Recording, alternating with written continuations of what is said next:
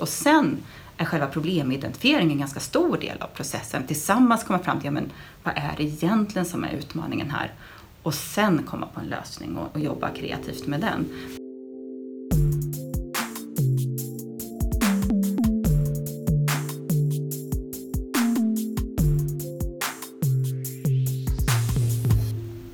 Hej och välkommen till femte avsnittet av F O U-podden. Det här avsnittet kommer att handla om tjänstedesign. Med mig här i studion har jag Lisa Malmberg, Anita Segring och Katarina Wetter-Edman. Varmt välkomna! Tack, tack! Kan ni börja och berätta bara väldigt kort om er själva? Mm. Jag heter Katarina Wetter-Edman och är forskare inom tjänstedesign.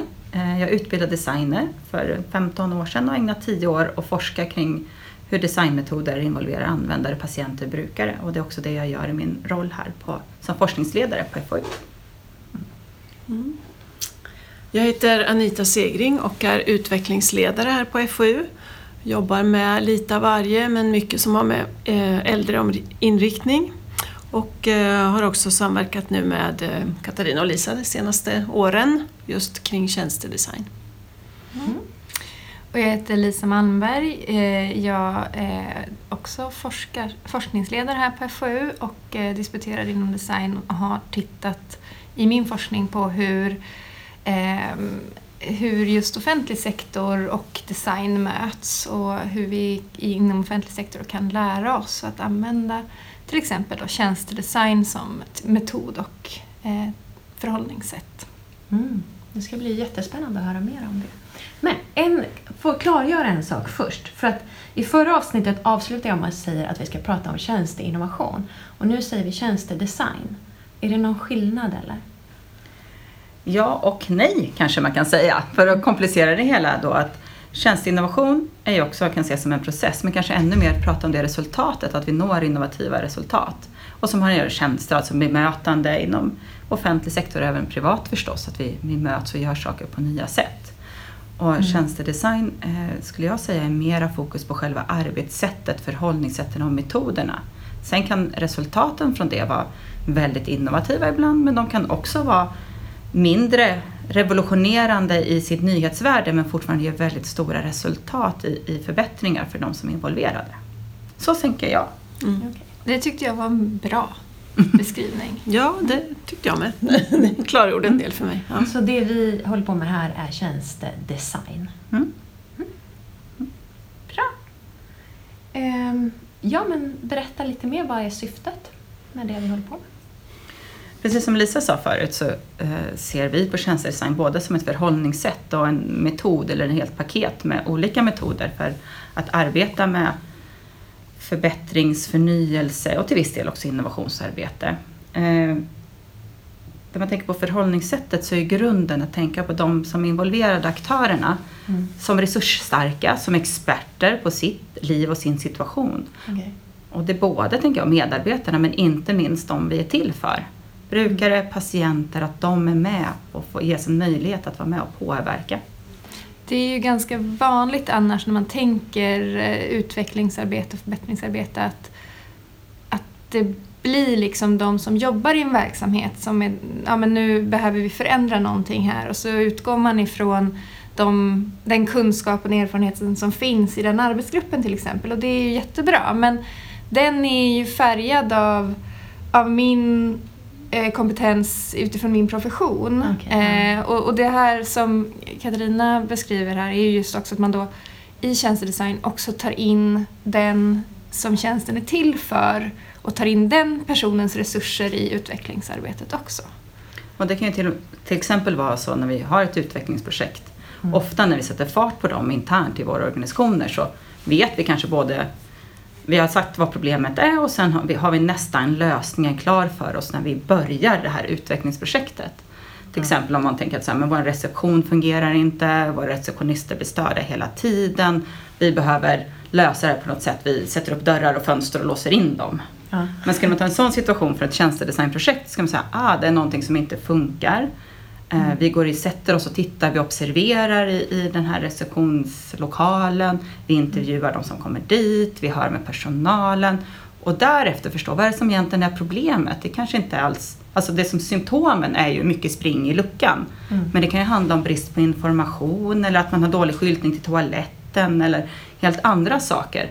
Ja, så det kan vara att någonting skulle kunna ligga redan på hemsidan så att de vet, eller att redan när de får sin kallelse att det är tydligare där vart de ska. Ja, vart man ska till exempel. Ja. Så att då ser man inte problemet som så här, det som är symptomet som vi ska direkt lösa, utan man går bakom och for, utforskar det på ett, ett annat sätt. Och sen är själva problemidentifieringen en ganska stor del av processen. Tillsammans kommer fram till, ja, men vad är det egentligen som är utmaningen här?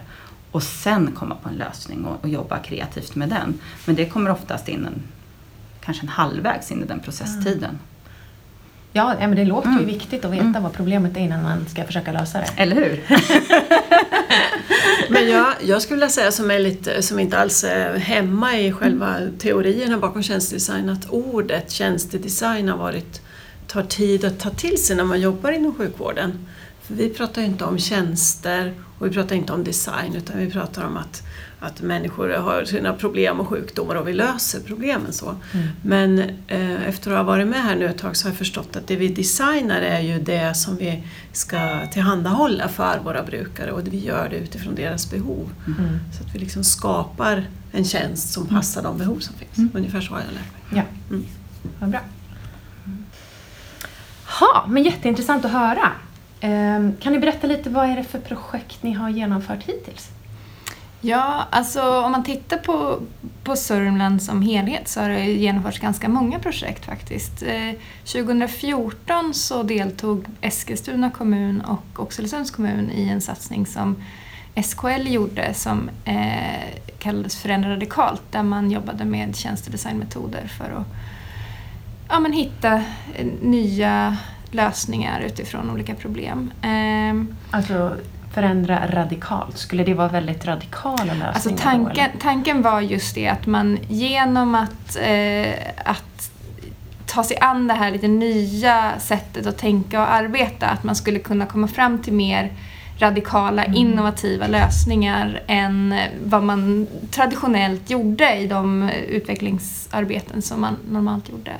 Eh, och det får man väl säga att de landade i. eh, Oxelösunds kommun till exempel landade i en lösning där man eh, de jobbade inom, med, med äldreboenden, och eh, de hittade en lösning där de helt enkelt för att eh, förbereda både boendet men också den som skulle flytta in på ett boende, mm. så helt enkelt så var det en i personalen som flyttade hem och lärde känna den här personen som skulle flytta in ett någon dag sådär mm. innan liksom. Och det är ju en väldigt radikal lösning. Det låter så. Väldigt radikalt faktiskt. Ehm, ja.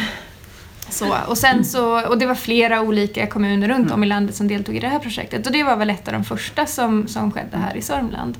Mm. Ehm, sen så har också landstinget eh, jobbat eh, bland annat i projekt som heter Kroniskt Engagerat, där man också jobbade med, med eh, olika vårdcentraler och med patienter med kronisk sjukdom.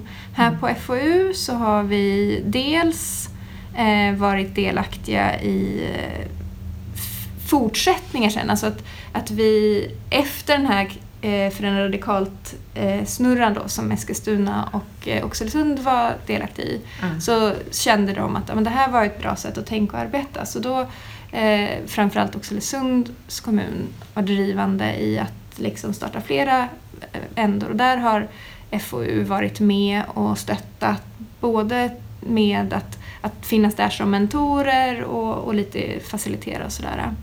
Eh, senast nu under tjugosjutton så gjorde vi en sån stor eh, vända. Och sen så under tjugosjutton så eh, projektledde Katarina också ett stort projekt som heter Trygg och effektiv hemgång, utskrivning i relation till det här stora arbetet som har gjorts eh, kring de nya riktlinjerna för utskrivning från slutenvård. Okej. Där vi jobbar med tjänstedesign eh, som liksom en, en grundprocess för att titta på, eh, hitta sätt att införa de här riktlinjerna. Mm. Hur, hur, ja men till exempel på eh,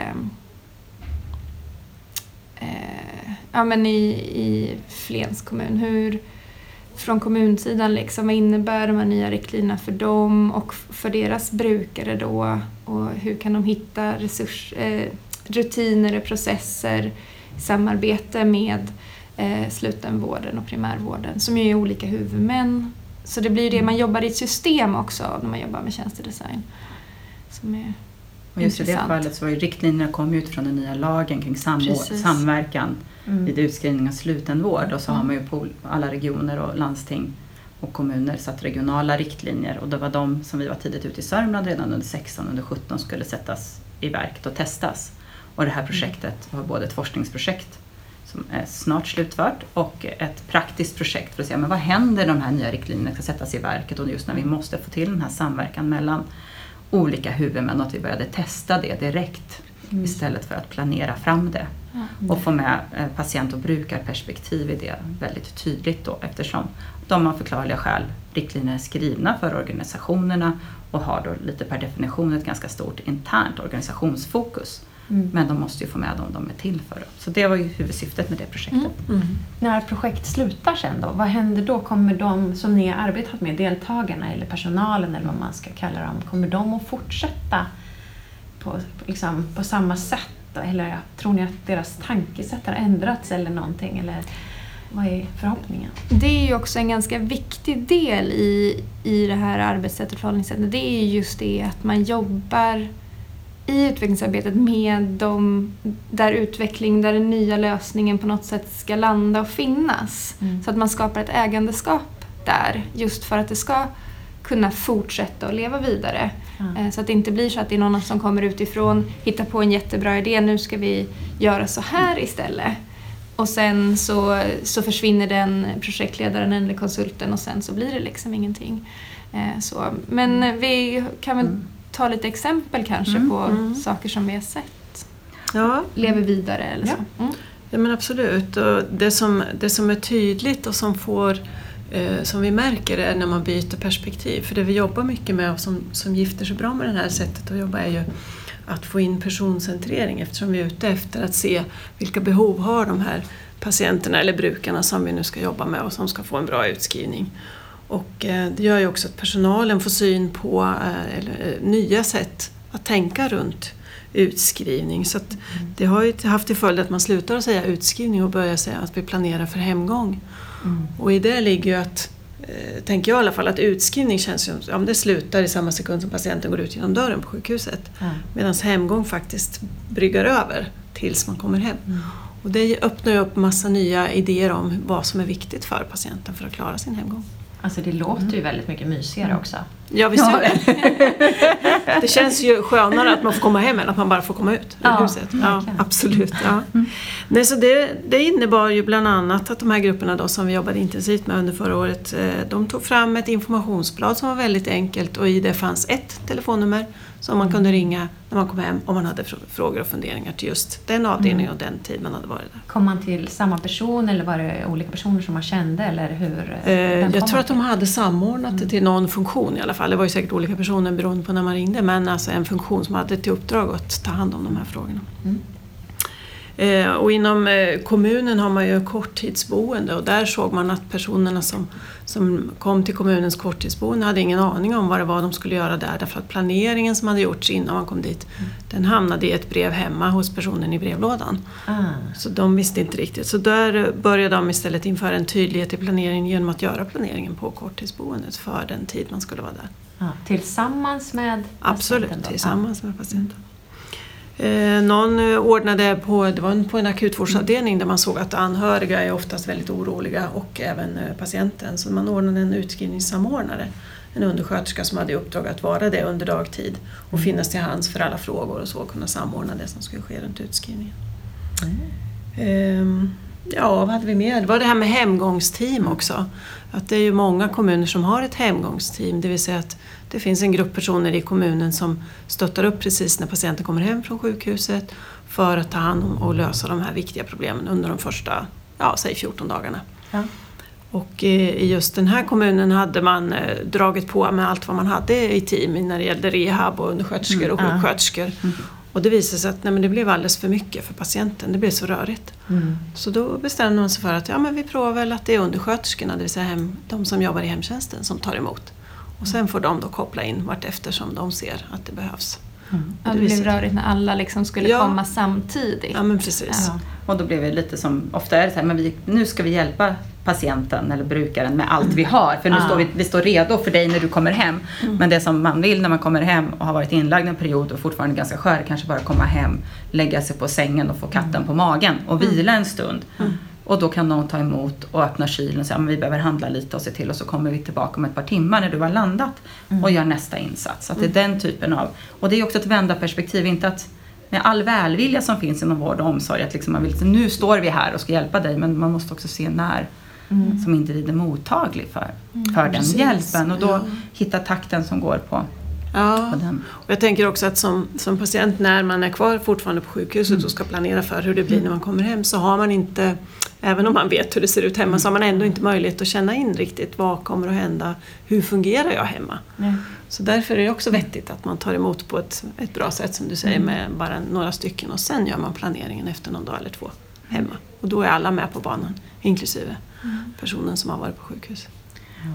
Och på din fråga tänker jag också vad som finns kvar då. Och det är ju en fråga som vi som forskning inte minst intresserar oss jättemycket för, och försöka mm. förstå vad det här, liksom, vad blir det för långsiktiga effekter. Och det handlar ju både om just de individuella, individuella lösningsförslagen. Mm. Liksom hur, i vilken mån finns de kvar och fortsätter för en tid. Ja. Men det kan ju också handla om just lärandet i de här Absolut. metoderna. Och så här, ja, men det här, jag har hört flera grupper när de varit ute och gjort intervjuer mm. som är en delmetod.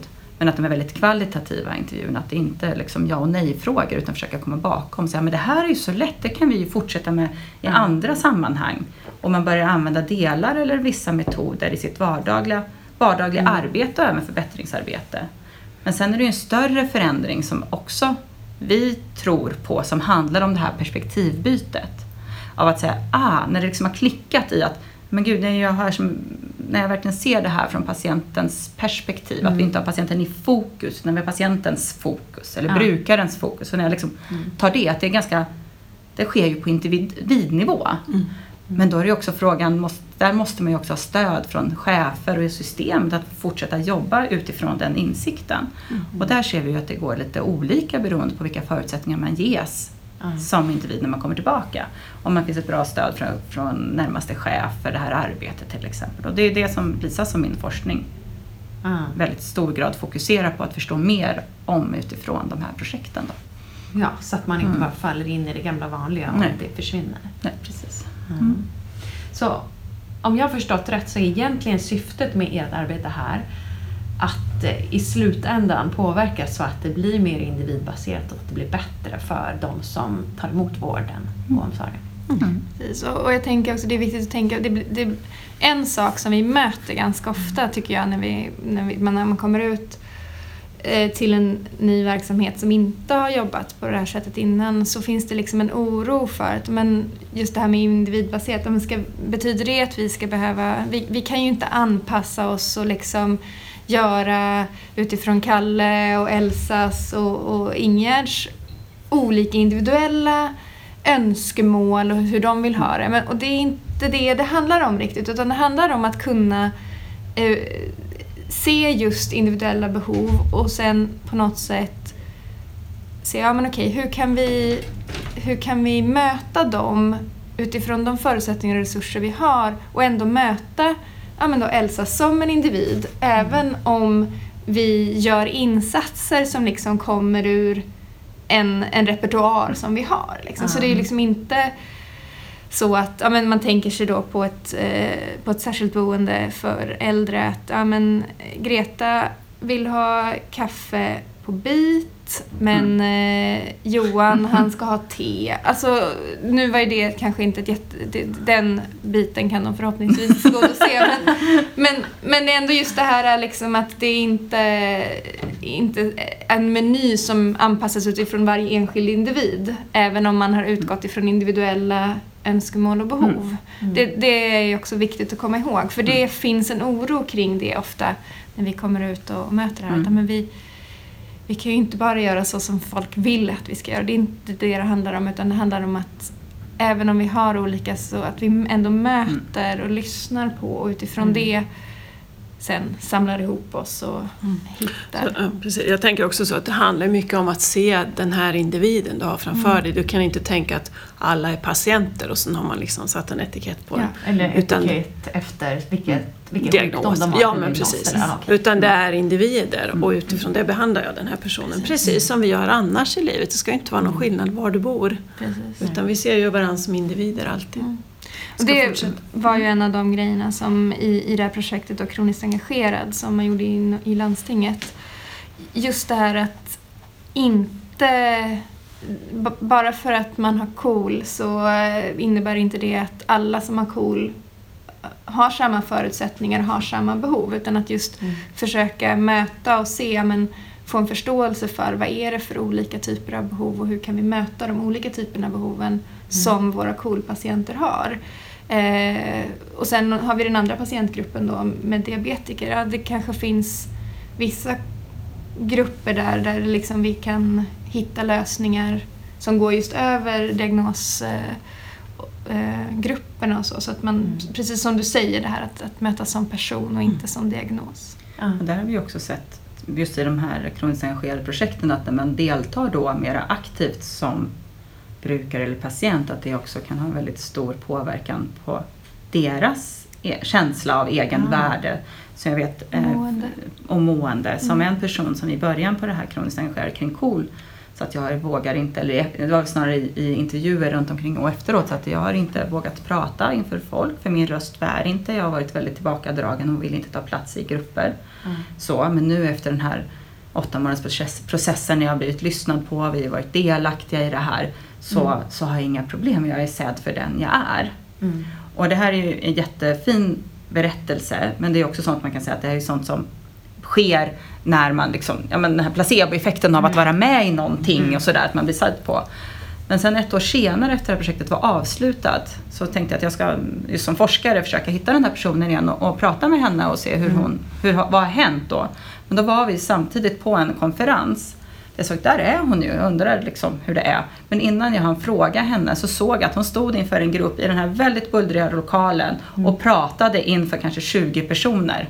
Fortfarande med naturligtvis en KOL-diagnos, men med en helt annan självkänsla. Och det, sånt kan man ja, ju få rysningar av, känner jag. Mm, ja. Jag kände hur, hur armarna, håret, mina armar reste sig. Liksom. Så den förändringen ja. som det innebär är ju både liksom system eller liksom organisatoriskt, mm. men verkligen också går på individplanet. Och det är det som är precis så starkt, men också ganska svårsmittat, som vi säger också. För det tar fasta i personliga erfarenheter mm.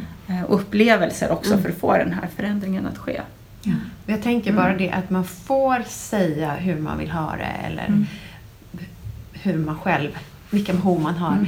Det kanske egentligen inte ger en annan effekt. De kanske skulle gjort samma sak ändå. Mm. Men just att man har fått vara med och bestämma mm. måste ju ändå ge mm. en väldigt bra känsla, tänker jag. Mm. Ja, och att man blir tilltalad som den person man är. Mm. Mm. Det tror jag mm. är jätteviktigt. Mm. Ja, men framtidsplaner på det här. Vad har ni för tankar? Vad ska ske framåt? Visioner? Ja, alltså vi utifrån, som jag nämnde innan, så vi i Sörmland har vi ändå hållit på ganska länge. Spritt och både olika kommuner och i landstinget. Så vi såg när vi började liksom kom igång eh, under tjugosjutton och både då Förändra radikalt, eh, en sån snurra och Trygg och effektiv gick parallellt, att det, det finns mycket spridd kunskap, men, men det kan också liksom utvecklas och göras mycket mer. Och just det här som, som jag bland annat har sett i min forskning då, det är just det här att ja, men vi, vi gör ofta insatser och utbildar folk att använda de här metoderna och sånt som finns med tjänstedesign, men sen så, så faller det lite grann kanske just på att det saknas ett, ett ledningsstöd, eller att, att man känner att nu har jag lärt mig de här metoderna, men man känner inte en trygghet i att fortsätta använda dem själv mm. när det där expertstödet som fanns i det där projektet försvinner. Så, mm. eh, så vi har precis i slut, just innan sommaren hade vi en, en första träff på något som vi kallar nod för tjänstedesign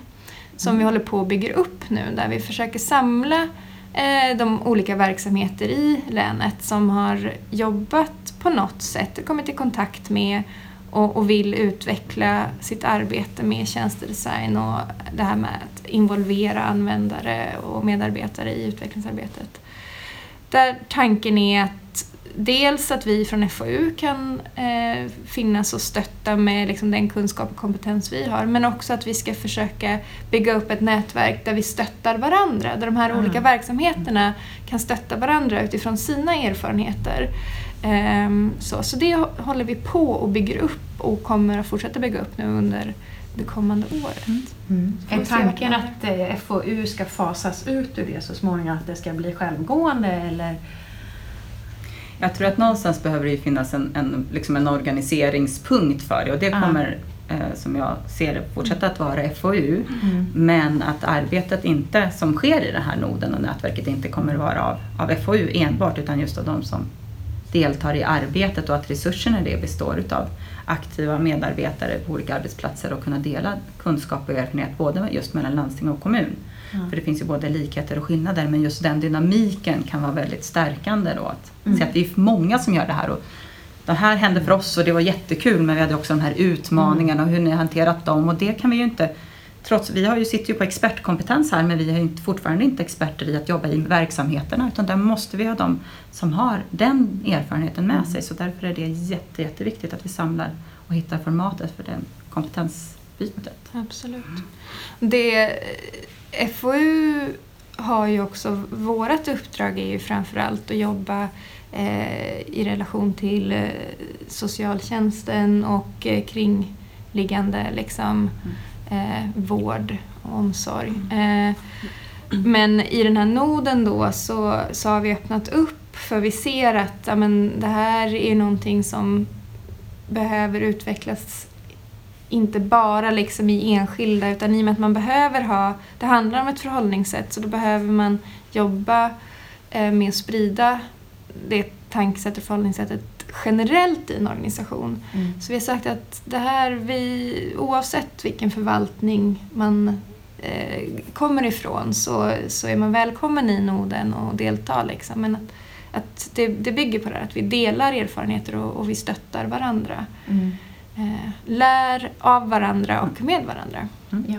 ja, men det måste ju vara inspirerande att höra goda exempel, som till exempel de Anita berättade om. Mm. Då Absolut. Måste man känna att ja, men det är inte så avancerat, det här kan vi Nej. Göra. Liksom. Ja. Nej, så är det. Ofta kommer man på väldigt bra, enkla lösningar, som, men man kanske inte hade sett dem om man inte bytt perspektiv. Mm. Då, då är vi fast, precis som du var inne på, i våra egna eh, professioner mm. och lö- hitta lösningar utifrån det, men Mm. ja, byta perspektiv är bra. Ja. Mm. Eh, hur ska man göra om man vill veta mer om det här nu då? Ja, vi har ju eh, vår hemsida då, F O U Sörmlands hemsida, finns ju en del om eh, tjänstedesign. Men och också, ja. vi, vi ser ju att vi ska utveckla det också, så att det kommer det, finnas mer ja. Information framöver. Mm. Än vad det finns den är under uppbyggnad kan man säga, mm, just den delen. Men sen finns det också, S K L driver ju de här frågorna ganska hårt också, och de har en, en sida som heter innovationsguiden punkt se mm. där man kan hämta jättemycket information. Det är både film, instruktionsfilmer och material om, och mallar att jobba efter, och där finns liksom hela processen mm. som man jobbar i och sådär.